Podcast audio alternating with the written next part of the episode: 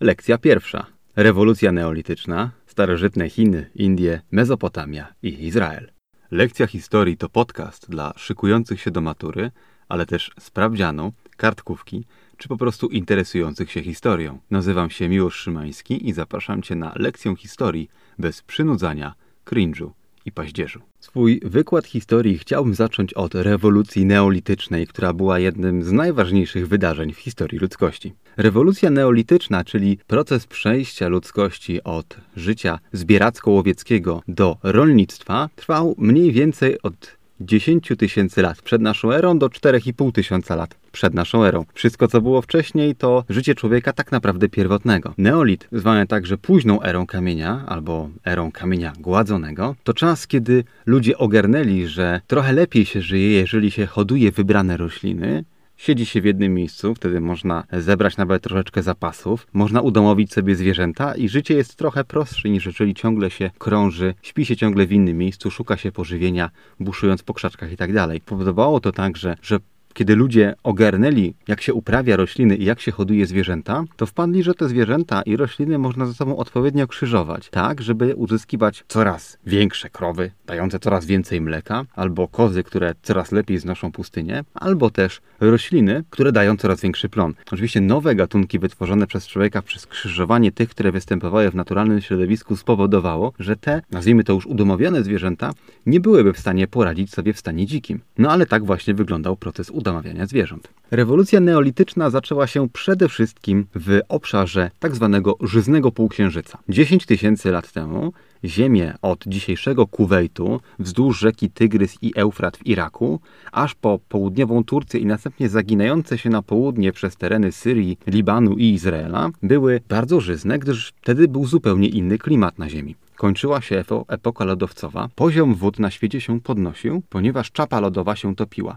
Tak jak sukcesywnie czapa lodowa się topiła i ten lądolud cofał się na północ, to na półkuli, szczególnie północnej, ale też w ogóle na całym świecie, podnosił się poziom mórz i oceanów. Spowodowało to, że Wielka Brytania oddzieliła się ostatecznie od Europy, bo wtedy, jeszcze 10 tysięcy lat temu, Wielka Brytania była połączona z Europą lądem po prostu. A wtedy w okolicach dzisiejszego Bliskiego Wschodu nie było jeszcze pustyń ani półpustyń. Były żyzne ziemie o bardzo przyjaznym klimacie. I tam właśnie ludzie zaczęli tworzyć pierwsze osady, w których prowadzili osiadły tryb życia.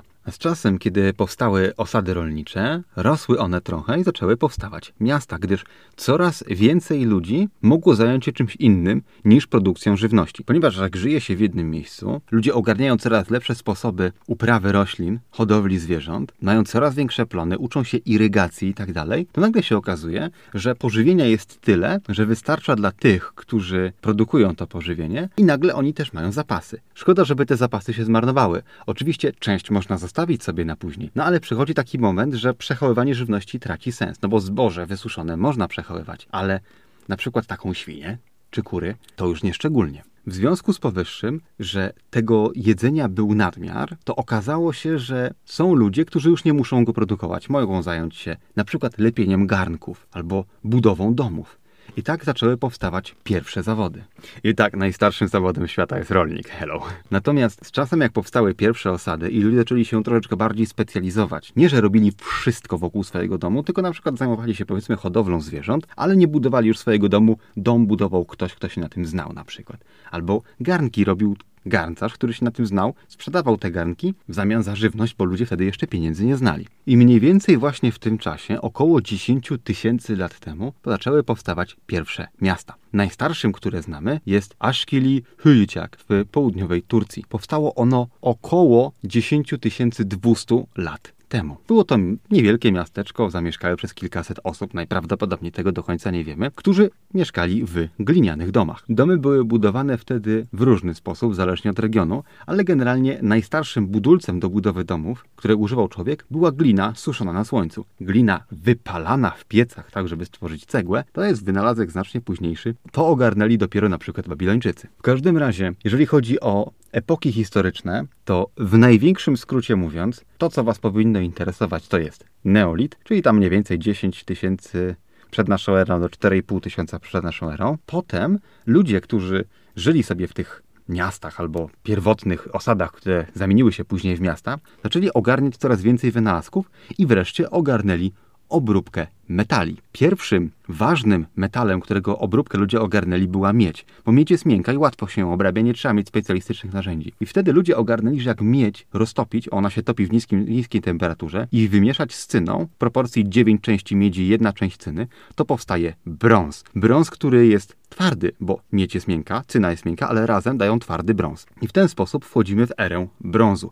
Era brązu to jest od 3,5 tysiąca lat do około tysiąca lat przed naszą erą. Brąz okazuje się być rewolucyjnym wynalazkiem, ponieważ można tworzyć z niego naczynia, bardzo wytrzymałe, znacznie wytrzymalsze od tych na przykład glinianych, ale przede wszystkim takie rzeczy jak pługi, jak gwoździe, jak młotki, ale to wszystko i tak jest mało ważne. Miecze można wykuwać z brązu. A jak już można wykuć miecz z brązu, to można wykuwać także groty i inny oręż, który jest znacznie bardziej skuteczny od dzidy. Tutaj ciekawostka, łuk wynaleziono na wszystkich kontynentach poza Australią, niezależnie od siebie. Stąd te groty wspominam. Natomiast Australijczycy wpadli na bumerangi. Jak już ludzie ogarnęli, jak się tworzy brąz i zaczęli wchodzić głębiej w metalurgię, to weszli epokę żelaza. Epoka żelaza zaczyna się około półtora tysiąca lat przed naszą erą i jako pierwsi żelazo uczą się obrabiać Hetyci.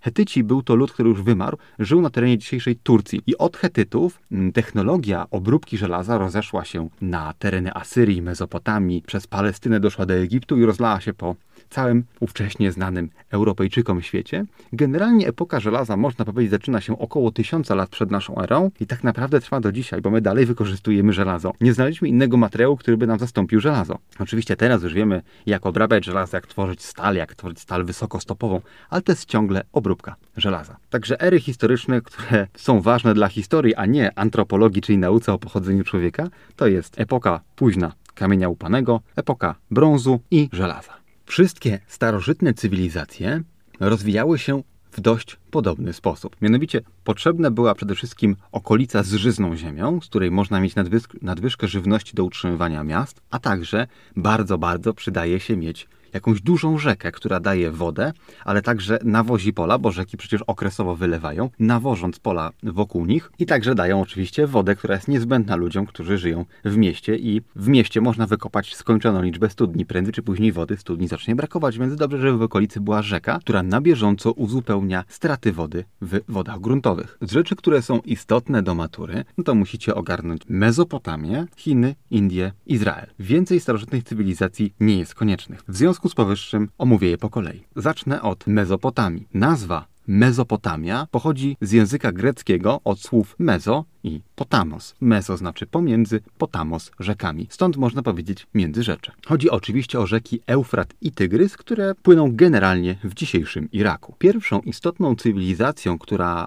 pojawia się w Iraku, o której wiemy coś, bo osiągnęła coś znaczącego, to Sumerowie. Sumerowie są nieznanego pochodzenia, nie wiemy, do jakiej grupy należał język sumeryjski albo inny, którym się Sumerowie porozumiewali. W każdym razie wiemy, że stworzyli całkiem rozbudowaną jak na owe czasy cywilizację, która istniała, funkcjonowała przez kilkaset lat, około 600 do 1000. Wiemy też, że około 4000 lat temu Sumerowie zostają podbici przez Akadyjczyków, a Akadyjczycy są ludem semickim, a więc spokrewnionym z Żydami, Arabami oraz Amharami z Etiopii. Akadejczycy funkcjonują także kilkaset lat w Mezopotamii, aż wreszcie podbijają ich Amoryci. Amoryci to także lud pochodzenia semickiego. Oczywiście Mezopotamia nie była jednym państwem, tylko była zbiorem tzw. Tak państw miast. To funkcjonowało w ten sposób, że było silnie ufortyfikowane miasto, które karmiło się z osad rolniczych, które były rozrzucone wokół niego. I to miasto kontrolowało niejako te osady rolnicze, skupowało plony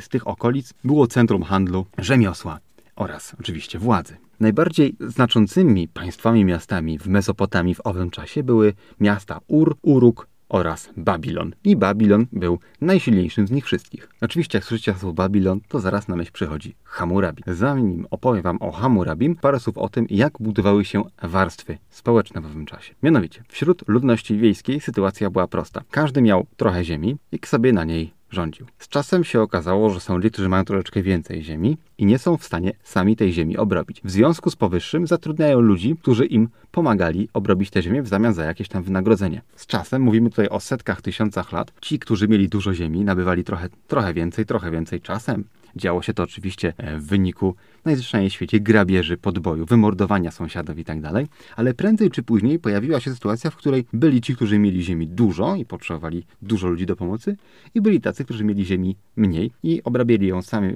własnymi rękami, albo też mieli jej tak mało, że nie byli w stanie się wyżywić z własnej ziemi, więc musieli iść do pracy do kogoś. No i z tej grupy, która miała dużo, zaczęła wykształcać się arystokracja. Generalnie mówimy tu oczywiście o bardzo małej skali, więc nie chodzi, że ktoś miał trochę większe pole, nagle stało się wielkim lordem. Nie, chodzi o to, że po prostu miał więcej kasy i dochodził do momentu, w którym nie musiał sam pracować. Jak przemnożycie sobie ten proces razy kilkaset lat, to pojawia się sytuacja, w której gość, który nie dość, że nie musi sam pracować, to jeszcze ma spore nadwyżki pieniędzy ze swojej ziemi. Osobnym procesem, który się kształtował, było tworzenie się samorządu wśród ludzi. Polegało to z grubsza na tym, że generalnie w większości cywilizacji rządzili mężczyźni. No i Najwięcej do powiedzenia mieli ci, którzy byli najstarsi albo najmądrzejsi. I oni tworzyli zazwyczaj jakieś rady starszych, która radziła, jak społecznie postępować, jakimi prawami się kierować i tak dalej. I znów, jeżeli przemnożycie sobie ten proces przez setki, lat, to okazuje się, że w społeczności ludzi naturalnie wykształca się taka sytuacja, w której jest grupa ludzi, którzy cieszą się większym szacunkiem niż inni, mają większą charyzmę, większe zdolności przywódcze i oni zaczynają być lokalnymi liderami społeczności. I teraz, jeżeli macie grupę kilkuset albo kilku tysięcy ludzi, która z uwagi na to, że z dużą grupą wybiera z pomiędzy siebie grupę kilkudziesięciu ludzi, mężczyzn, którzy mają nimi rządzić, ich reprezentować, no to oni automatycznie stają się taką mikroarystokracją. I znów, jak przemnożycie sobie to przez setki lat, to się okazuje, że ta mikroarystokracja spośród siebie może wybrać jednego najbardziej godnego, nazwijmy go wodza, sołtysa, wójta i tak dalej. I on z czasem, bardzo często, tytuł tego właśnie lorda, sołtysa, wodza stawał się dziedziczny, bo do tego każdy dążył, żeby przekazać swoją władzę własnym dzieciom, a nie cudzym. I w ten sposób zaczyna nam się wyłaniać lokalna arystokracja, lokalna władza. Bardzo często bywało tak, że lokalny władca wpadł w jakiś zatarg z innym władcą, albo był jakiś inny konflikt, skrzykiwał ludzi i szedł na wojnę. Z czasem okazało się, że od takiej zbieraniny na łapu capu pospolitego ruszenia lepiej funkcjonuje armia zawodowa. No ale żeby przekonać kogoś, żeby przesłużył całe życie w twojej armii, to musisz mu dać coś w zamian. Możesz mu dać pieniądze, a możesz mu też obiecać, że jak odsłuży ileś tam lat, to dostanie kawałek ziemi, który będzie mógł sprzedać albo obrabiać. Oczywiście nie własnymi rękami, najlepiej cudzymi, bo tej ziemi musi być dużo, żeby to było kuszące, żeby spędzić całe życie w czyjejś armii. I w ten sposób z takich żołnierzy powstaje potem arystokracja. No i teraz sytuację macie taką, że zaczyna się społeczeństwo dzielić na szerokie, nazwijmy je, masy pracujące, mówiąc językiem socjalistycznym. Następnie macie kastę tych żołnierzy, następnie kastę arystokracji, to znaczy tych, którzy żołnierzami byli kilka pokoleń temu, teraz już, że tak powiem, dorobili. Jest też warstwa kapłaństwa, kapłani, którzy są zawsze podparciem każdej władzy, niezależnie od tego, jaka by ta władza nie była. No i na szczycie jest władca. I to, jakie są relacje pomiędzy władcą, arystokracją, wojskiem, kapłanami, a tym szerokimi masami, to się różni w zależności od państwa, ale generalnie władca nie rządzi w próżni, władca musi się opierać albo na armii, albo na arystokracji, albo na kapłaństwie, ale najlepiej na wszystkich trzech głowach się podpierać, żeby stać prosto. Miasta państwa, jak już wspominałem, to było ufortyfikowane miasto z przyległościami, które to miasto karmiły. I teraz ludzie, którzy mają własną ziemię, mają na przykład więcej warzyw niż potrzebują, więcej owoców, chcą to sprzedać. Oczywiście po sąsiadach mogą to robić, ale z reguły, z reguły jest tak, że sąsiedzi mają podobne rzeczy, więc trzeba jechać kawałeczek dalej. Trzeba znaleźć jakieś miejsce, gdzie ludzie się spotykają i handlują. Dlatego pierwsze miasta powstawały najczęściej na skrzyżowaniu jakichś szlaków, którymi ludzie się poruszali. Powstały w sposób naturalny, można powiedzieć, bo w miejscu, gdzie krzyżują się drogi, najłatwiej jest zrobić jakiś targ i w tym miejscu spotykać się na przykład dwa razy w tygodniu, żeby pohandlować. Wokół takich targów zaczęły rosnąć osady, które się rozwijały coraz bardziej. Potem te osady mogły opodatkowywać ten handel, który się u nich odbywał, dzięki czemu mogły się utrzymywać bez konieczności tego, żeby mieszkańcy tego miasta pracowali w polu. Tak powstały mniej więcej pierwsze miasta. No i wiadomo, że w tym mieście musiał być jakiś władca albo jakaś rada, która zarządzała i pośród niej był jakiś najrówniejszy z równych. Miasta takie jak Ur, Uruk czy Babilon w początku nie były wielkie, to ich ludność to było kilka, kilkanaście tysięcy. Oczywiście Babilon urósł w pewnym momencie niesamowicie, no ale to już mówimy o sytuacji, kiedy Babilon był stolicą imperium, a został stolicą imperium, ponieważ pojawił się Hammurabi, który pierwotnie był władcą tylko jednego państwa miasta Babilonu, ale był gościem na tyle zręcznym i tyle ogarniętym, że popodbijał sąsiednie miasta państwa w, że tak powiem, Międzyrzeczu, w Mezopotamii i stał się królem całej Mezopotamii którą od tego momentu zaczęto tak na, także nazywać Babilonią od tego najsilniejszego miasta, na tej samej zasadzie jak Imperium Rzymskie nazwano od jednego miasta Rzymu. Hammurabi był o tyle wyjątkowym władcą i jego panowanie było o tyle przełomowe, że nie tylko zjednoczył sąsiednie miasta państwa, ale także postanowił, że wykuje z nich jedno silne, zjednoczone państwo. A żeby mieć silne państwo, trzeba mieć władzę nad całością. Żeby mieć władzę nad całością, trzeba skonstruować prawo, którego całość ma przestrzegać. Żeby skonstruować prawo, trzeba mieć pismo. To, jak ważne jest pismo w rozwoju społeczeństw, w rozwoju nauki, prawa i wszystkiego, jest absolutnie, totalnie nie do przecenienia. Wyobraźcie sobie, że ktoś coś wymyślił, ktoś coś opracował, ktoś stworzył jakąś teorię naukową, opracował jakiś wynalazek. I może oczywiście nauczyć swojego ucznia wszystkiego, co wie, ale jest to proces, który trwa bardzo długo. A jeżeli uczeń na przykład umrze przedwcześnie albo nie będzie tak zdolny jak jego mistrz, to jest spora szansa, że całe to nauczanie zostanie stracone. Jedynym skutecznym sposobem na przekazanie swojej wiedzy jest spisanie tej wiedzy. Podobnie jest z królewskimi rozkazami. Można wysłać posłańca, który ma powtórzyć w innym mieście co król sobie życzy, ale jest szansa, że ten posłaniec nie wszystko dokładnie zapamięta, coś przekręci, a czasem wystarczy przekręcić bardzo drobne szczegóły, żeby całkowicie zmienić sens rozkazu królewskiego. Dlatego nie ma siły zarówno prawo, jak i nauka muszą być spisane. My oczywiście dzisiaj mamy tendencję do tego, żeby traktować pismo jako oczywistą oczywistość. Przecież internet jest pisanym było, nie było medium i zakładamy, że pismo po prostu jest i było zawsze. Natomiast nie jest to prawdą, bo powszechna nauka czytania i pisania w Polsce, no to jest tak naprawdę dopiero XX wiek, a w najbardziej nowoczesnych krajach, tak na przykład jak Prusy, to w Prusach powszechna nauka pisania i czytania to jest dopiero koniec XVIII wieku. Ludzkość przez większość swojej historii nie potrafiła czytać i pisać i jakoś z tym musiała żyć. Czytać i pisać potrafiła tylko wąska elita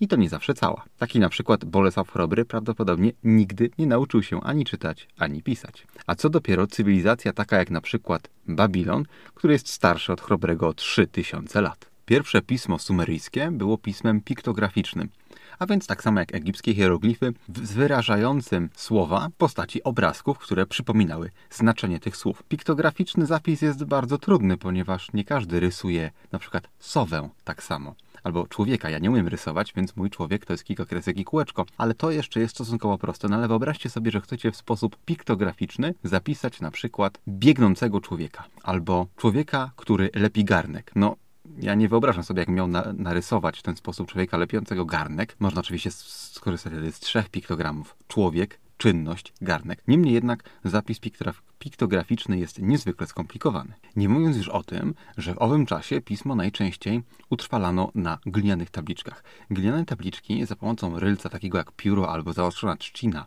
albo patyk rysowano, a następnie wypalano w piecu. W trakcie wypalania w piecu kształt tych obrazków mógł ulec zmianie. W związku z powyższym trzeba było szybko znaleźć coś lepszego od zapisu piktograficznego. Dlatego Sumerowie opracowali pismo ideograficzne. Jak sama nazwa wskazuje, pismo ideograficzne wyraża ogólną ideę zapisu, to znaczy upraszcza hieroglif do zestawu znaków, który ma przypominać słowo, które ma zapisywać. I w ten sposób my się umawiamy, że nie rysujemy już człowieka każdy wedle własnego uznania, tylko że naszym człowiekiem będzie kółko, kreska pionowa i cztery kreski skośne na ręce i nogi. I to w największym uproszczeniu jest zapis ideograficzny. Potem po podboju Sumerów przez kolejno Akadejczyków oraz Amorytów, którzy przynieśli swoje języki, które były przecież inne od języka sumeryjskiego, wykształciło się pismo klinowe. Pismo klinowe składało się już nie z obrazków, tylko z pionowych i poziomych kresek, które tworzyły znaki. Taki rodzaj pisma jest o tyle doskonalszy od pisma ideograficznego, że my już z grubsza umawiamy się, od początku się umawiamy, że człowiek to będą trzy kreski pionowe, i, i przycinająca je przez środek na przykład jedna kreska pozioma. Dzięki temu, że pismo składa się już z kresek pionowych i poziomych, nie ma miejsca na dowolność, na bardziej lub mniej pochyłe kreski, mniejsze lub większe kółka i to staje się dużo bardziej czytelne dla osoby, która tego nie napisała. A przecież podstawową funkcją pisma jest to, żeby przekazać wiadomość do osoby, która nie sporządziła tej wiadomości, ale wie, jak odczytywać znaki, ponieważ umówiliśmy się na konkretny sposób zapisu. No oczywiście taki zapis ma swoją wadę polegającą na tym, że jeżeli każde słowo ma mieć swój znak, swój zestaw pionowych i poziomych kresek, no to tych znaków, żeby się nauczyć, są tak naprawdę tysiące. W związku z powyższym trudno jest opanować taki rodzaj pisma. Dlatego też Babilończycy doszli do wniosku, że najlepszym sposobem będzie zapisywanie fonetyczne słów, to znaczy umówić się, że konkretnym dźwiękom odpowiadają konkretne znaki. Babilończycy skupili się na sylabach i dlatego też w ich piśmie klinowym zapisują oni konkretne sylaby. Sylab jest już znacznie mniej niż y, słów na świecie. W zależności od języka sylab może być 100, 200, 300. Niemniej jednak jest to tylko na przykład 200 znaków, których się trzeba nauczyć, a nie kilka tysięcy. Jest to znaczne uproszczenie, znacznie łatwiej jest się nauczyć czytać i pisać. Dzięki temu proces ten trwa szybciej i można wykształcić większe kadry urzędnicze mniejszym kosztem. I dzięki temu Babilończycy zaczęli tworzyć literaturę i te literatury zostawili po sobie bardzo, bardzo dużo. I dzięki temu, że zostawili po sobie bardzo dużo literatury, to my dziś, umiejąc odczytywać pismo klinowe, jesteśmy w stanie czytać literaturę i dowiedzieć się, jak oni myśleli, jak ułożone było ich społeczeństwo, ich system wierzeń. Dzięki temu mamy bardzo dużo informacji o tym, jak żyli Babilończycy. Jednym z dzieł, które po sobie zostawili, jest na przykład epos o Gilgameszu, w którym 2000 lat przed chrześcijaństwem opisano na przykład Wielki Potop. Babilończycy opracowali także kalendarz i to dużo lepszy od na przykład majańskiego kalendarza, bo nie kończył się on na 2012 roku. Jednakowoż, żeby mieć kalendarz, potrzeba mieć cyfry. Babilończycy znali cyfry, w związku z powyższym, że mieli cyfry, stworzyli także matematykę. I co ciekawe, jeżeli chodzi o matematykę, to opierali swoją matematykę na dwóch systemach liczbowych. Na systemie dziesiątkowym, którego używamy my, i na systemie sześćdziesiątkowym. System sześćdziesiątkowy był szczególnie przydatny w handlu, ponieważ Liczba 60 dzieli się przez 1, 2, 3, 4, 5, 6, 10, 12, 15, 20, 30 i 60. Ma bardzo dużo dzielników. Natomiast 10 dzieli się tylko na 1, 2, 5 i 10. W związku z powyższym w handlu, w którym nie ma pieniądza, znacznie łatwiej jest obliczać wartość danego przedmiotu i dzielić go na odpowiedni ułamek. Oprócz tego Babilończycy opracowali także produkcję cegły wypalanej w piecu. To jest niezwykle ważne, ponieważ glina suszona na słońcu ma jakąś twardość i można z niej budować dom, ale będzie to mały dom i nie będzie na jakoś super trwały, no i będzie oczywiście wrażliwy na wypłukiwanie przez wodę. Natomiast cegła wypalana w piecu staje się twarda i niezwykle odporna. Dzięki temu można budować duże, wytrzymałe budynki, które w sumie stoją do dziś. Ale co jeszcze ważniejsze, mając tę cegłę, Babilończycy byli w stanie opracować sklepienie beczkowe. I ja wiem, że sklepienie beczkowe nie brzmi jakoś przesadnie seksownie, natomiast sklepienie beczkowe jest niesamowicie ważne i dzięki niemu można budować takie rzeczy jak mosty, piętrowe budynki albo po prostu duże gmachy. Na czym polega sklepienie beczkowe? No wyobraźcie sobie łuk z cegieł, taki na przykład jak jest na starych mostach. I teraz, jeżeli te cegły są ułożone jedna na drugiej i nie są one idealnie sześcienne, tylko są troszeczkę rozszerzone z jednej strony, to dzięki temu można te cegły tymi szerszymi końcami do góry ułożyć w taki sposób, że bez żadnej skomplikowanej technologii będą one się trzymać w takim łuku, gdyż ta cegła na przykład, która jest na samym środku góry, nie spadnie na dół, ponieważ ma ten tył szerszy, opiera się na dwóch sąsiednich cegłach, te się odpierają na kolejnych cegłach i dzięki temu siły rozprowadzane są na boki i to się trzyma. Mając takie sklepienie beczkowe, można dzięki temu dobudować drugie piętro, a to już jest tak naprawdę rewolucją. No ale najważniejszym wynalazkiem, jaki został po Babilończykach jest oczywiście kodeks Hammurabiego, do którego chciałem dojść opowiadając o piśmie, ale jakoś tak zboczyłem na inne wynalazki. Jeżeli chodzi o kodeks Hammurabiego, to jak na owe czasy to było absolutnie przełomowe osiągnięcie, no bo jeżeli Hammurabi zjednoczył państwa miasta położone w Mezopotamii w jeden organizm, te państwa miasta miały wcześniej swoje zasady, swoje prawa, którymi się rządziły. A teraz jeden władca chce narzucić wszystkim jeden system prawny. E, oczywiście ważne rzeczy są takie, żeby regulować, e, jak ma wyglądać handel, wysokości podatków, zasady odpowiedzialności karnej itd. Tak Wszystko to trzeba spisać, żeby można było wysłać do miast, którymi się rządzi. No i teraz najlepiej byłoby to spisać wszystko w jednym dokumencie, tak, żeby można było łatwo ten dokument rozpropagować na pozostałe miasta. I z myślą właśnie o tym, żeby sprawniej rządzić całym państwem, w którym prawa będą wszędzie takie same, powstaje kodeks Hammurabiego. Jest to niezwykle niezwykle ważne dzieło i przy okazji świetna literatura. Ja serdecznie polecam sobie przeczytać Kodeks Hammurabiego. Oczywiście, jeżeli rzucam hasło kode, Kodeks Hammurabiego, to pierwsze co to się wszystkim kojarzy to jest prawo talionu, czyli oko za oko, ząb za ząb, ale Kodeks Hammurabiego był znacznie bardziej skomplikowany niż tylko proste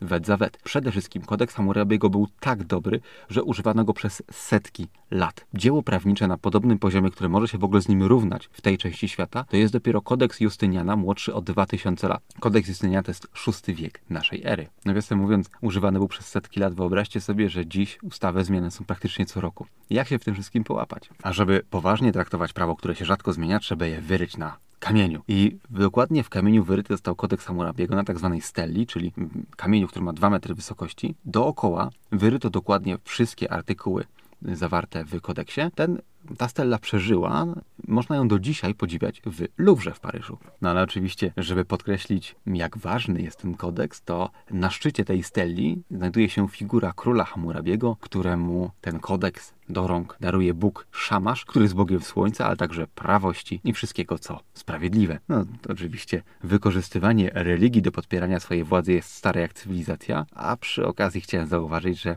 otrzymywanie prawa z rąk boskich, no, Mojżesz nie był pierwszy. No w każdym razie najważniejsze jest to, że w ten sposób można było powiedzieć ludziom, słuchajcie, te prawa to dał mi sam Bóg Szamasz, więc po prostu musicie przestrzegać prawa, które ja wam daję, no bo ono jest boskie. Jest to o tyle ważne, że mimo, że król był kimś więcej niż zwykłym człowiekiem, no to jednak w dalszym ciągu w ludziach mogła się rodzić taka myśl, że przecież nie muszą przestrzegać wszystkich praw, jakie im daje, bo jest tylko człowiekiem, ale tutaj nagle otrzymują informację, że nie, to są boskie prawa. A jak są boskie, no to wiecie, nie będziecie ich przestrzegać, to się wydarzyć mogą straszne rzeczy, o których nawet nie macie pojęcia. I znowu władza opiera się na religii i dzięki temu jest silniejsza i ma większą władzę nad zwykłym człowiekiem. No w każdym razie w politycy posługujący się religią to jest coś, co funkcjonuje do dzisiaj. Zwróćcie uwagę, ilu spośród nich klęczy w kościele że, i mówi o tym, że oni tutaj jakąś dziejową misję wypełniają. W każdym razie, jeżeli chodzi o sam kodeks Hammurabiego, to chciałem wam przytoczyć kilka przykładowych paragrafów, tak żebyście mieli taki feeling o co chodzi. Najważniejszy artykuł, który wszyscy znają, czyli oko za oko, ząb za ząb, to jest artykuł 200, który stanowi, jeżeli obywatel wybije ząb obywatelowi, to jemu także ząb wybiją. Osobny artykuł 146 mówi, jeżeli obywatel oko obywatelowi wybił, to także oko wybiją mu. Ale zwróćcie uwagę na inny artykuł, który mówi: wyrwał oko poddanego albo złamał kość poddanego, zapłaci jedną minę srebra. Ale zwróćcie uwagę jeszcze na jedną rzecz. Jeżeli wyrwał oko niewolnika albo złamał kość niewolnika innej osoby, zapłaci połowę jego wartości.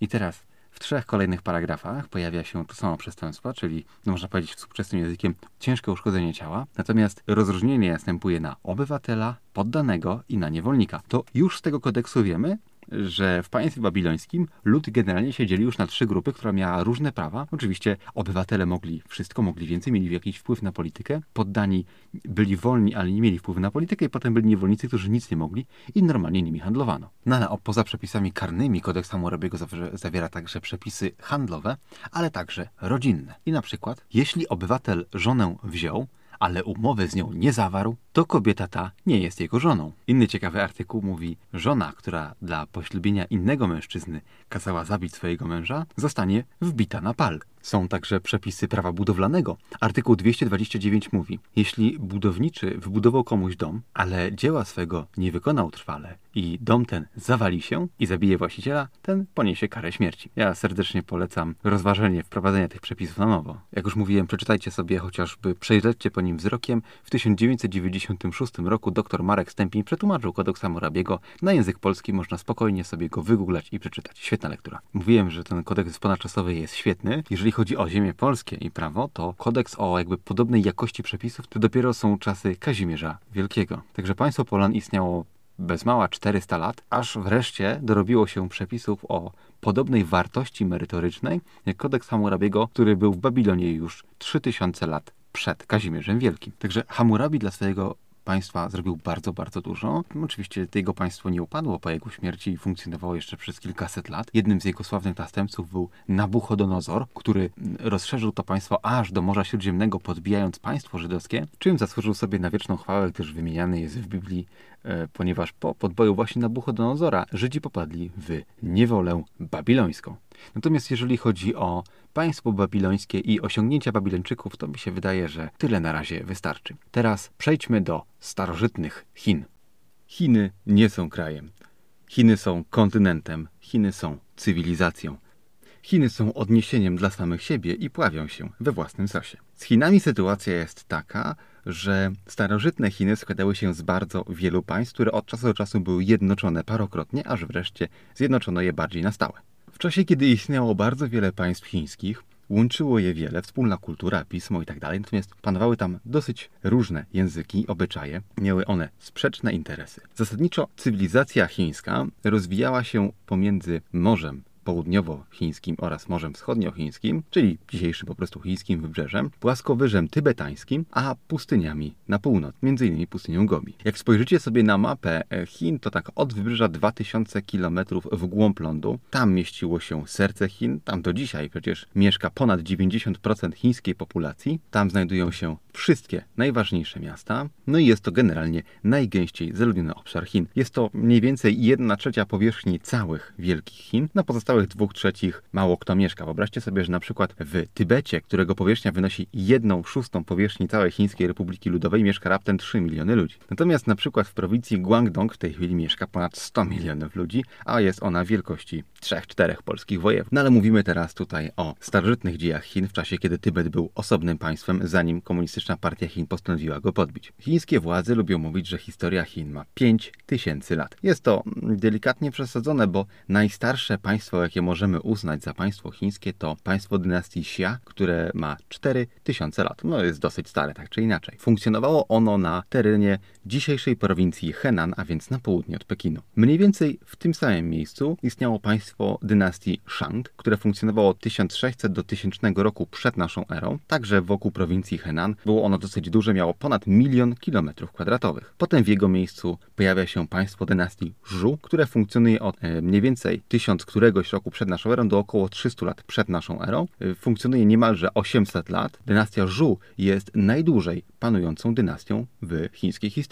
Po tym jak upadła dynastia Zhou i rozpadło się jej państwo, mamy w Chinach okres wojujących królestw. Tych królestw było siedem i całość brzmi troszeczkę jak jakaś legenda albo inna bajka, bo generalnie siedem królestw walczy ze sobą. Były to królestwo Qin, Chu, Huan, Wei, Zhuao, Yan i Chui. Ostatecznie zwycięża królestwo Qin, którym rządzi król Shi Huang. Jednoczy on wszystkie pozostałe królestwa i tak powstaje zręb cesarstwa chińskiego, o którym mówiłem, to, to jest ta najgęściej zaludniona część Chin dzisiaj, to odpowiada mniej więcej temu, jak wyglądało państwo zjednoczone przez Shi Huanga. Ma to miejsce w 221 roku przed naszą erą i wtedy król Shi Huang koronuje się cesarzem Chin i jest nim przez 11 lat aż do swojej śmierci. Stolicą Chin jest wówczas miasto Xi'an, którym pewnie nie słyszeliście, bo ma tylko 5 milionów mieszkańców dzisiaj. Xi'an swoją stolicę miało 10 chińskich dynastii i jest to dosyć popularny kierunek. Mieści się ono mniej więcej w środku tego serca Chin, nazwijmy to. Xi'an zasłynął bardzo wieloma rzeczami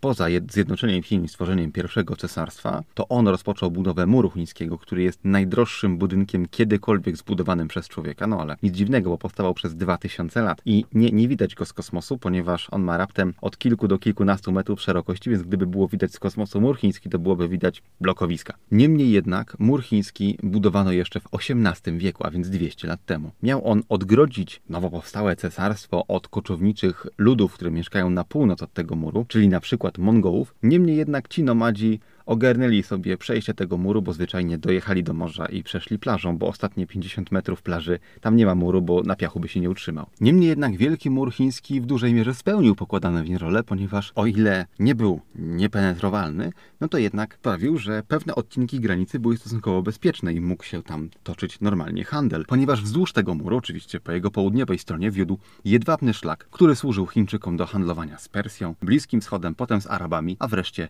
z Bizancjum i z Europejczykami. Szychłang pozostawił po sobie także terakotową armię, ponieważ są pochowany w gigantycznym grobowcu, wokół którego jest cały kompleks świątynny i także armia zrobiona z glinianych figur naturalnej wielkości. Po śmierci Szychłanga cesarzem zostaje jego syn rządzi 3 lata, umiera i następuje wojna domowa. Cesarstwo, cesarstwo Cin rozpada się na 18 królestw i oczywiście te 18 królestw ze sobą walczy, bo czemuż by nie. Ostatecznie wojnę 18 królestw zwycięża królestwo Han. Jednoczy ono pozostałe królestwa i przez 400 lat Chiny znów są zjednoczone od mniej więcej 200 roku przed naszą erą do mniej więcej 200 roku naszej ery. Te Chiny są już bardzo duże, mają 6 milionów kilometrów kwadratowych w szczytowym momencie i w szczytowym momencie mają nawet 60 milionów ludzi, czyli wtedy w Chinach mieszka więcej ludzi niż w całej Europie. Czyli w sumie tak samo jak teraz. Stolicą tego państwa jest w dalszym ciągu Xi'an. Cesarstwo dynastii Han dokonało kilku ważnych rzeczy. Po pierwsze, podbiło teren dzisiejszego Xinjiangu, który ostatnio wraca do mediów, ponieważ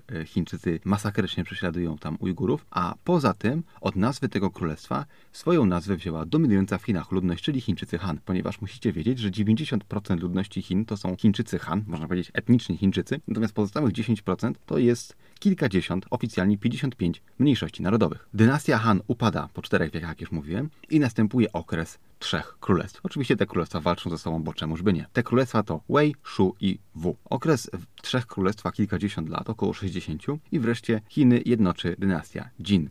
Dynastia Jin panuje półtora wieku, rozpada się potem na Jin południowe, Jin północne, przez chwilę mamy dynastię Sui i wreszcie w 618 roku wjeżdża dynastia Tang, która panuje przez trzy wieki. W tym czasie Chiny nabierają podobnego kształtu, jaki mają dziś i zaczynają bardzo szybko zbliżać się do niemalże 100 milionów ludności. Po dynastii Tang następuje dynastia Song, która także panuje trzy wieki, potem następuje podbój mongolski i wjeżdża nam dynastia Yuan, którą zakłada nie kto inny jak Kubilai Han, czyli wnuk Chingis Hana. Państwo dynastii Yuan, tzw. Tak Wielki Yuan, funkcjonuje przez niemalże 100 lat. Stolica tego państwa mieści się generalnie w Pekinie, ale nie jest to jedyne miasto oczywiście. Pekin w owym czasie nazywa się Hanbalik, czyli miasto Hana. Po upadku dynastii Yuan, czyli dynastii mongolskiej, wbija chińska dynastia Ming, która funkcjonuje przez trzy wieki do 1644 roku. Po niej pojawia się dynastia Qing, czyli dynastia mandżurska, która staje obalona w 1912 roku, kiedy Chiny zamieniają się w republikę. To jest 4000 lat chińskiej historii w pigułce. Jeżeli chodzi o chińską historię, to w polskich szkołach mówi się o niej skandalicznie mało,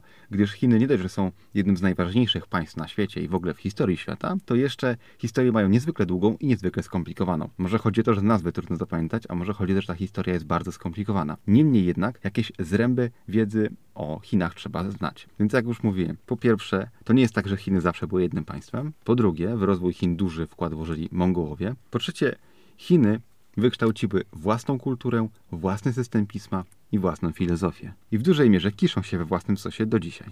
Co się tyczy własnej filozofii, to najbardziej znanym przedstawicielem chińskiej filozofii jest oczywiście Konfucjusz. Więc zacznę może od jego imienia, gdyż Konfucjusz to nie było jego prawdziwe imię. Facet nazywał się Kung Kui, przy czym Kung to jest jego nazwisko, a Kui to jest jego imię. Niemniej jednak Europejczykom był on znany jako Kung Fuzi, czyli mistrz Kung. Tak można powiedzieć mistrz Kowalski na przykład. No i potem jak jego myśli trafiły do Europy, to Fuzi było ciężko wymówić, więc przemianowano to na Konfucjusz. Konfucjusz urodził się około 551 roku przed naszą erą w królestwie Lu. Dziś jest to prowincja Shandong. Zasadniczo dwie najważniejsze rzeczy, jakie wprowadził do filozofii to złota reguła, czyli życz innym tego, czego życzyłbyś sobie, nie życz innym tego, czego byś nie życzył sobie oraz co życzysz innym, życzysz także sobie. To było 500 lat przed chrześcijaństwem. Nie? To a propos miłuj bliźniego swego jak siebie samego. Także gdybyśmy nie mieli w Europie chrześcijaństwa, to po prostu mielibyśmy pewnie konfucjanizm albo coś takiego. Oprócz tego podstawą konfucjanizmu jest pięć stałych oraz cztery cnoty. Jeżeli chodzi o pięć stałych, to jest to ren, czyli humanizm, Yi, czyli sprawiedliwość, Li, czyli prawo natury, Ji, czyli wiedza i Xin, czyli uczciwość. Cztery cnoty to żong, czyli lojalność, Xiao, czyli synowska pobożność, zie, czyli przypadkowość świata i yi, czyli sprawiedliwość. Nie będę się nad tym rozwodził, bo nie jestem specjalistą od chińskiej filozofii. Niemniej jednak chińskie władze dzisiaj bardzo chętnie podkreślają cnotę żong, czyli lojalność, lojalność wobec starszych, lojalność wobec władzy, bo władza to tak jakby po prostu starsi, starsi. Lojalność wobec starszych to znaczy wobec rodziców i dziadków, bo oni są starsi i mądrzejsi, a władza jest po prostu poziom ponad dziadkami. Dlatego trzeba być lojalny wobec władzy i jeżeli urodziłeś się chłopem, to chłopem pozostań bądź lojalny. A jeżeli urodziłeś się władcą, no to władcą pozostań bądź lojalny. Znajduje to swoje odbicie nawet w partii komunistycznej, która nazywa się komunistyczną, ale tak naprawdę z komunizmem ma niewiele wspólnego. Zwróćcie uwagę, aktualnie rządzący Chinami Xi Jinping jest synem bardzo ważnego komunistycznego działacza z czasów Mao Zedonga. To nie jest gość, który wspiął się po szczeblach partii, tak po prostu przed z ulicy był sobie zwykłym robotnikiem czy kimś, nagle się wspiął. Nie, nie. On już był promowany przez ojca ze swego czasu i był desygnowany do rządzenia partią i absolutna miażdżąca większość chińskich liderów to są po prostu synowie tych rewolucjonistów z czasów Mao. Poza tym na tej stałej Ren, czyli na humanizmie, oparta jest inna rzecz a propos chińskiej władzy aktualnie, ponieważ chińska partia komunistyczna jest wściekle ateistyczna i zwalcza wszelkie przejawy religii. Jest to o tyle prostsze, że jeżeli chodzi o religię w Chinach, to Chiny nigdy były nigdy krajem jakoś przesadnie religijnym, gdyż konfucjanizm nie jest do końca religią, jest bardziej filozofią, sposobem życia. Konfucjanizm oczywiście zakłada istnienie jakiegoś Boga, jakiegoś nieba i zakłada istnienie duszy i te dusze po śmierci ulatniają się do nieba i tam się łączą w jakiegoś wielkiego bloba, który jest taką zbiorową duszą ludzkości. To nie jest to sprecyzowane, nie ma tam żadnych, wiecie, Maryjek, Jezusków i tak dalej. Zasadniczo w chińskiej religijności najważniejsza jest harmonia i spokój. Y, dość powiedzieć, że na przykład centralny plac Pekinie, czyli plac Tiananmen, to jest plac niebiańskiego spokoju, bo jeżeli człowiek żył dobrze, był sprawiedliwy, uczciwy i tak dalej, no to po śmierci jego dusza zazna tego niebiańskiego spokoju, tej niebiańskiej harmonii. Znowu kolejna religia lub prąd myślowy, który mówi o jakimś odkupieniu po śmierci, w którym będzie już super, będzie spokój i tak dalej. Generalnie większość religii jest bardzo podobna do siebie pod tym względem. Oczywiście w Chinach bardzo popularny jest także buddyzm i inne religie, ale generalnie łatwo było w tym kraju wprowadzić urzędowy ateizm. Jeżeli chodzi o chińskie pismo, wszyscy wiedzą, że chińskie pismo jest trudne, ponieważ każdy znak odpowiada za konkretne słowo. I to, w jaki sposób się ten znak rysuje, nie ma żadnego związku z tym, w jaki sposób się go czyta. Do tego stopnia, że jest na przykład znak odpowiadający za człowieka, czyli znak ren. I ten znak ren wygląda tak jak, powiedzmy, grecka lambda. I to oznacza człowieka. Jeżeli postawisz dwa znaki ren obok siebie, to znaczy podążać za kimś.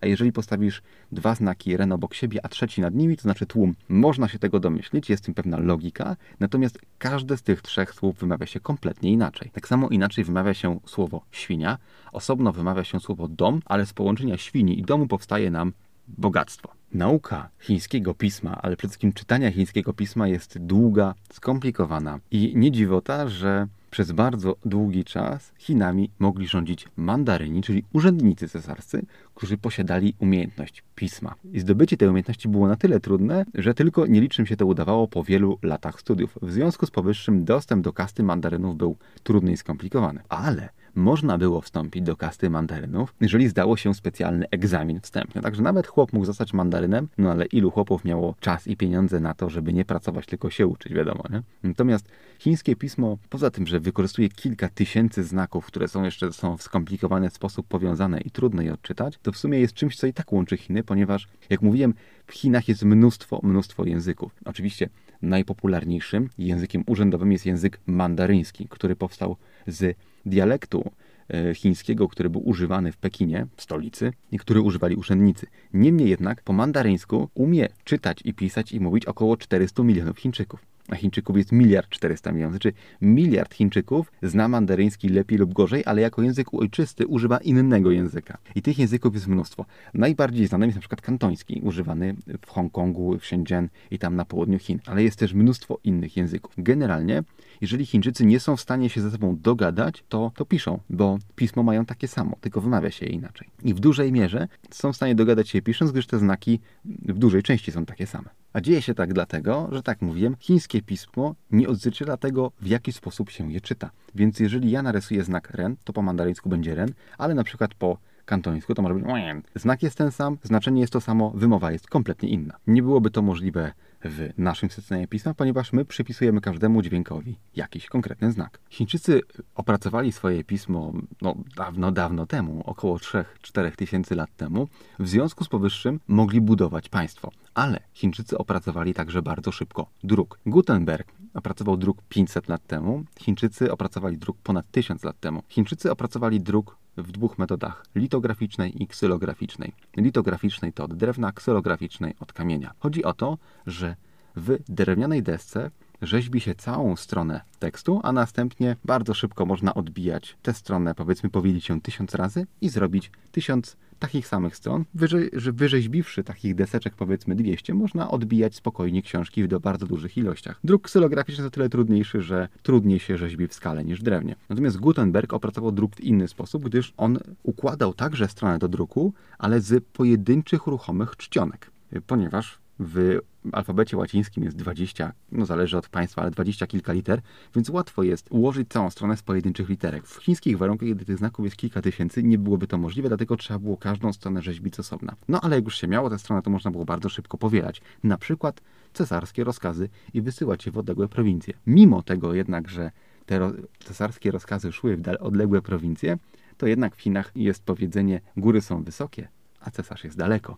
bo generalnie przez większość swojej historii Chiny były państwem bardzo dużym, bardzo ludnym, że dystans pomiędzy władzą a ludem był tak ogromny, dla ludzi cesarz był abstrakcją. No oczywiście oprócz tego był także Bogiem, ale pomiędzy cesarzem a ludem było tyle warstw aparatu administracyjnego, tylu urzędników, że dla nich cesarz był tworem bardzo mocno abstrakcyjnym nie było szans, żeby go kiedykolwiek na własne oczy zobaczyli. Oczywiście tak samo jak w przypadku Mezopotamii, chińska cywilizacja wyrastała nad brzegami wielkich rzek. Chiny były w o tyle szczęśliwej pozycji, że znajdowały się obok płaskowyżu tybetańskiego. A z płaskowyżu tybetańskiego wypływa całe multum ogromnych rzek. Chiny wyrosły nad Huanghe i Yang, ale z płaskowyżu tybetańskiego spływają także takie rzeki jak chociażby Mekong czy Indus nad którymi także wyrosły wielkie cywilizacje. Dlatego między innymi chińska partia komunistyczna tak bardzo ciśnie, żeby kontrolować Tybet, bo kontrolując Tybet, kontrolują zasoby wody dla niemalże połowy ludzkości. Zasadniczo Chiny będą się jeszcze przewijać w lekcji historii, natomiast jeżeli chodzi o materiał do matury,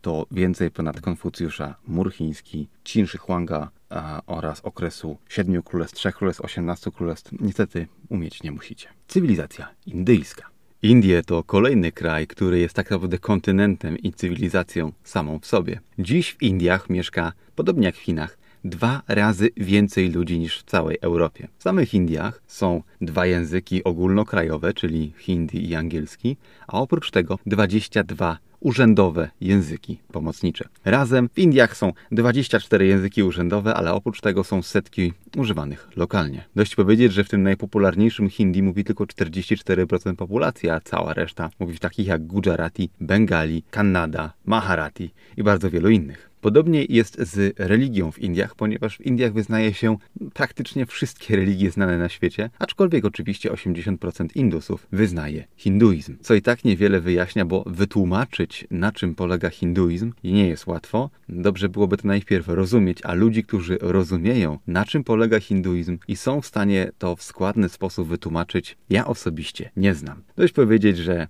w hinduizmie bogów wszelakiej maści jest kilka milionów. I już samo to powoduje, że moja motywacja do zgłębiania tajników hinduizmu jest bardzo niewielka. No ale przejdźmy do starożytności Indii. Cywilizacja starożytnych Indii, a konkretnie Doliny Indusu, to jedna z najstarszych cywilizacji świata. Indus to rzeka, która w tej chwili znajduje się w Pakistanie, ale nie ma w tym nic dziwnego, bo Pakistan był częścią Indii brytyjskich, a mieszkańcy Pakistanu to przedstawiciele tych samych narodów, które żyją w Indiach, z tym, że w większości absolutnej wyznający islam. Niemniej jednak po obu stronach granicy mieszkają Gujarati albo Pendżabczycy, którzy mówią językiem gujarackim albo pendżabskim. Językiem urzędowym Pakistanu jest Urdu, a Urdu to nic innego jak Hindi, ale zapisywany alfabetem arabskim. Islam jako taki przybył na subkontynent indyjski kilkaset lat temu razem z muzułmańskimi kupcami. Wcześniej mieszkańcy dzisiejszego Pakistanu i Indii byli po prostu jednym narodem. Zresztą przez setki lat funkcjonowali w jednym państwie po prostu po 1947 roku, kiedy Indie uzyskały niepodległość od Wielkiej Brytanii. No najzwyczajniej w świecie przedstawiciele muzułmańskich intelektualistów na czele z Muhammadem Jinnah, który został pierwszym premierem Pakistanu, postanowili, że skoro już wyzwalamy się od Brytyjczyków, to chcielibyśmy z Indii wykroić osobny kraj dla muzułmanów. No ale wracając do cywilizacji Doliny Indusu. Powstaje ona około 3300 lat przed naszą erą, a więc jest równie stara jak przykład starożytny Egipt. Najstarsze, najbardziej znane indyjskie miasta to Mohenjo-Daro i Harappa. Jedne i drugie zostały zbudowane w mniej więcej połowie trzeciego tysiąclecia przed naszą erą. Były to niezwykle zaawansowane miasta, ponieważ posiadały kanalizację, murowane domy, a mieszkało w nich 30 do 60 tysięcy ludzi trudniących się bardzo wieloma różnymi zawodami, takimi jak na przykład garncarstwo, tkactwo, ale także metalurgia. No nawiasem mówiąc, w europejskich miastach bardzo często zamiast kanalizacji funkcjonowało po prostu spływanie ścieków rynsztokiem, czyli brzegiem drogi. Więc to, że w Mohenjo-Daro była kanalizacja, jest naprawdę wiele mówiące. Chociaż jak się dzisiaj pojedzie do Indii, to aż trudno w to uwierzyć. W każdym razie w starożytnych Indiach funkcjonowało około tysiąca miast i miasteczek. To znaczy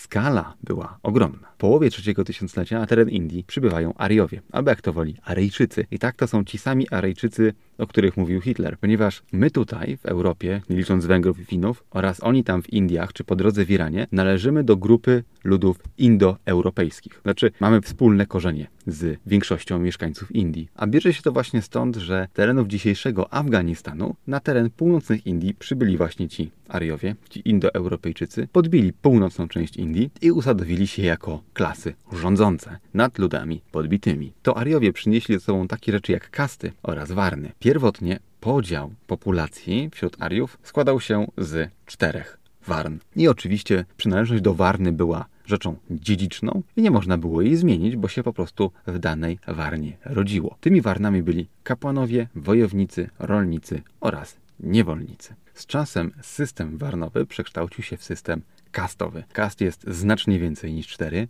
Nie wiem ile ich jest, są ich generalnie dziesiątki, jeśli nawet nie setki. Zasadniczo zasady są takie same.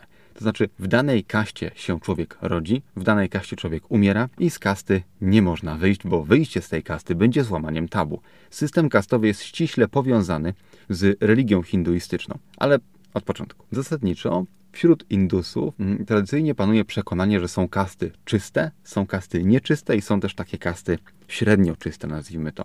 Są różne poziomy czystości danych kast. Najbardziej nieczystymi kastami są kasty ludzi zajmujących się takimi rzeczami jak na przykład czyszczenie latryn albo grzebanie zwłok. Członkowie tych kast są najbardziej nieczyści. Mniej nieczyści są na przykład sprzątacze albo szewcy, bo dotykają ludzkich stóp, no a także rzeźnicy. I potem są relatywnie czyste kasty, takie jak na przykład kasta sprzedawców perfum.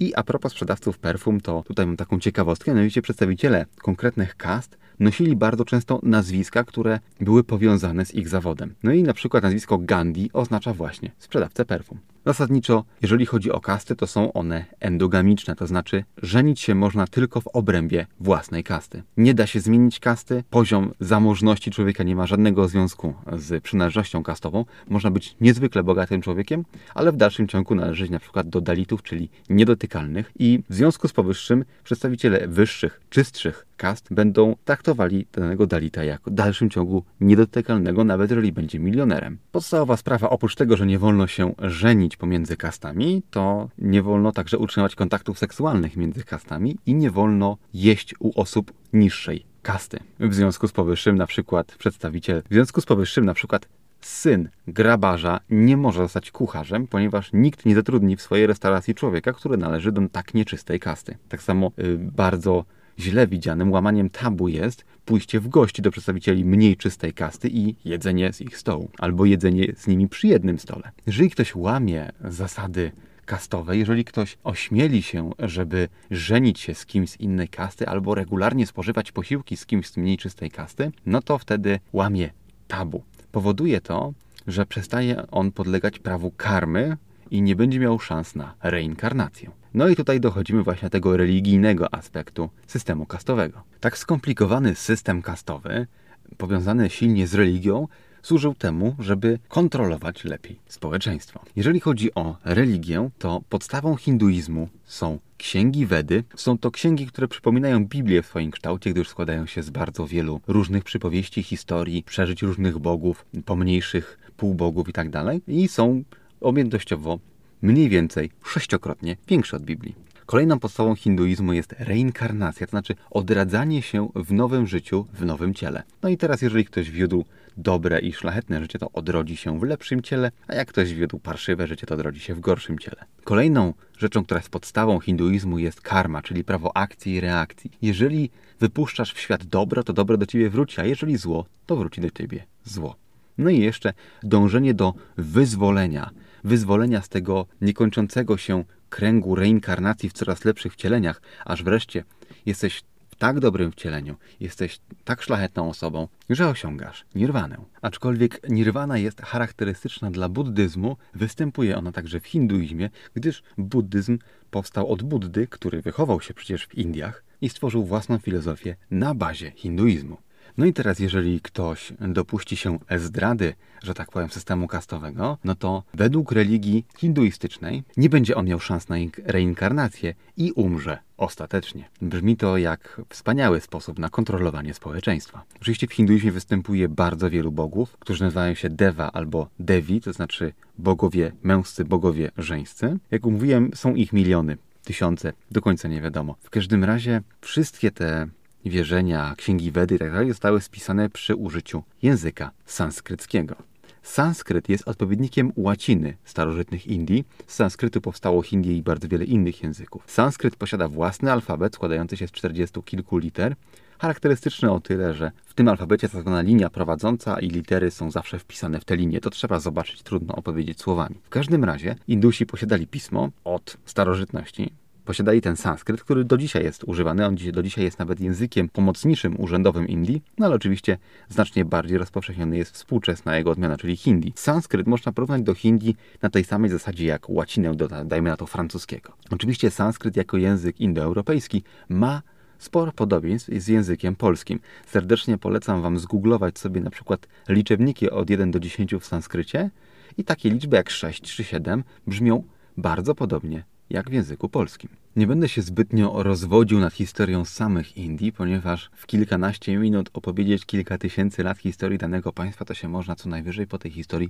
prześlizgnąć. Natomiast z rzeczy, które są ważne i o których trzeba pamiętać, historia Indii jest równie stara jak historia starożytnego Egiptu. Indie mają własny system wierzeń, własny kosmos wierzeń, własny zestaw bardzo wielu języków, bardzo często niespokrewnionych kompletnie ze sobą. W świadomości Europejczyków Indie tak naprawdę pojawiają się dopiero za czasów Aleksandra Macedońskiego, któremu Indii nie udało się podbić i na których to jego podboje się zatrzymały. No i oczywiście koniecznie trzeba pamiętać o tym, że cywilizacja indyjska, podobnie jak wszystkie inne starożytne cywilizacje, wyrosły na wielkich rzekach. W przypadku Indii był to Indus oraz Ganges. Cała gospodarka Indii, w dużej mierze nawet do dziś, jest oparta o monsun. Monsun jest to okres bardzo intensywnych opadów deszczu, który wynika z tego, że wilgotne masy powietrza z nad Oceanu Indyjskiego zmierzają na północ, trafiają na Himalaje, na nich się zatrzymują i ten deszcz spada. W związku z tym, że w Indiach jest ciepło, pada dużo deszczu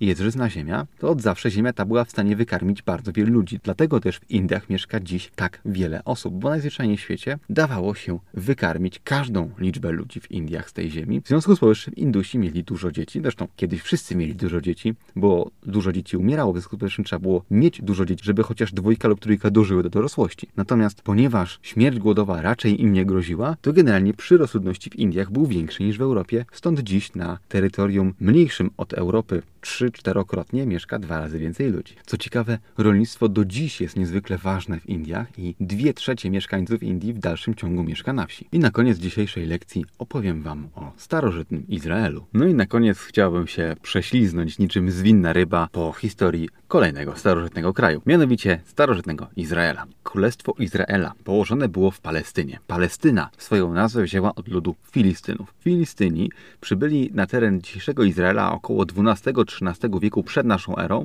z nadmorza Egejskiego. Może z Krety, może z wybrzeży tureckich, tego nie wiemy na pewno. W każdym razie Zmierzali oni do Egiptu, chcieli go podbić, nie udało się, więc jako nagrodę pocieszenia postanowili zostać na północ od Egiptu i właśnie od nich ziemia ta otrzymała nazwę Palestyny. Później na te tereny przybyli Hebrajczycy. Biblia twierdzi, że przybyli oni z Egiptu, jest to możliwe. W każdym razie w owym czasie było tak, że jak spojrzycie sobie na mapę, macie Morze Śródziemne, potem jest rzeka Jordan, a za nią jest pustynia. Hebrajczycy osiedlili się pomiędzy Morzem Śródziemnym a rzeką Jordan, a kawałeczek dalej od rzeki Jordan mieszkali już Aramejczycy na terenie dzisiejszej Jordanii oraz Syrii. Mówią o Aramejczykach dlatego, ponieważ ich język, język aramejski, był językiem używanym przez wszystkie okoliczne narody jako język tzw. Tak lingua franca, czyli ten, w którym się e, porozumiewa dyplomacja, w którym się odbywa handel i tak.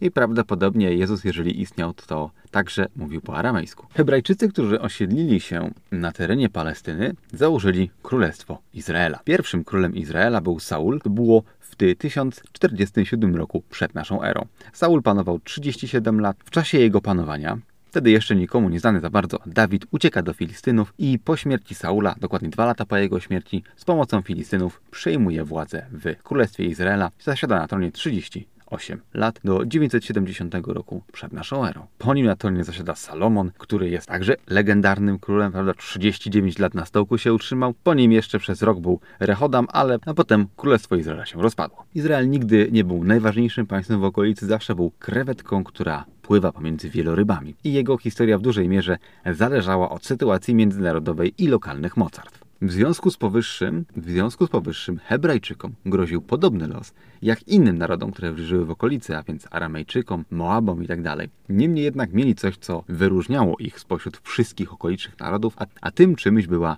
monoteistyczna religia. Wszyscy dookoła mieli religie politeistyczne, znaczy takie, w których występuje bardzo wielu bogów. Natomiast Hebrajczycy jako jedyni mieli religię, w której Bóg był tylko jeden. To spowodowało, że wykształciła się w nich wspólna tożsamość coś, co w Europie generalnie datuje się raczej na XVIII-XIX wiek. W każdym razie, podczas istnienia Królestwa Izraela dla uczczenia tego jedynego Boga postanowiono zbudować w Jerozolimie wielką świątynię, która stała się symbolem królestwa symbolem o tyle ważnym, że w trakcie biblijnej niewoli babilońskiej, a więc czasu, kiedy Palestyna była rządzona przez Imperium Asyryjskie, które powstało na gruzach Babilonu, po kolejnym żydowskim powstaniu król Nabuchodonozor w 589 roku przed naszą erą postanawia zburzyć tę świątynię. Oczywiście to nie jest tak, że zburzenie świątyni było, oczywiście to nie jest tak, że zburzenie świątyni było na tyle wielką cezurą, że Żydzi zaczęli uciekać z Izraela, bo królowie asyryjscy wyrzucali z Izraela już znacznie wcześniej. Niemniej jednak jest to taka symboliczna data,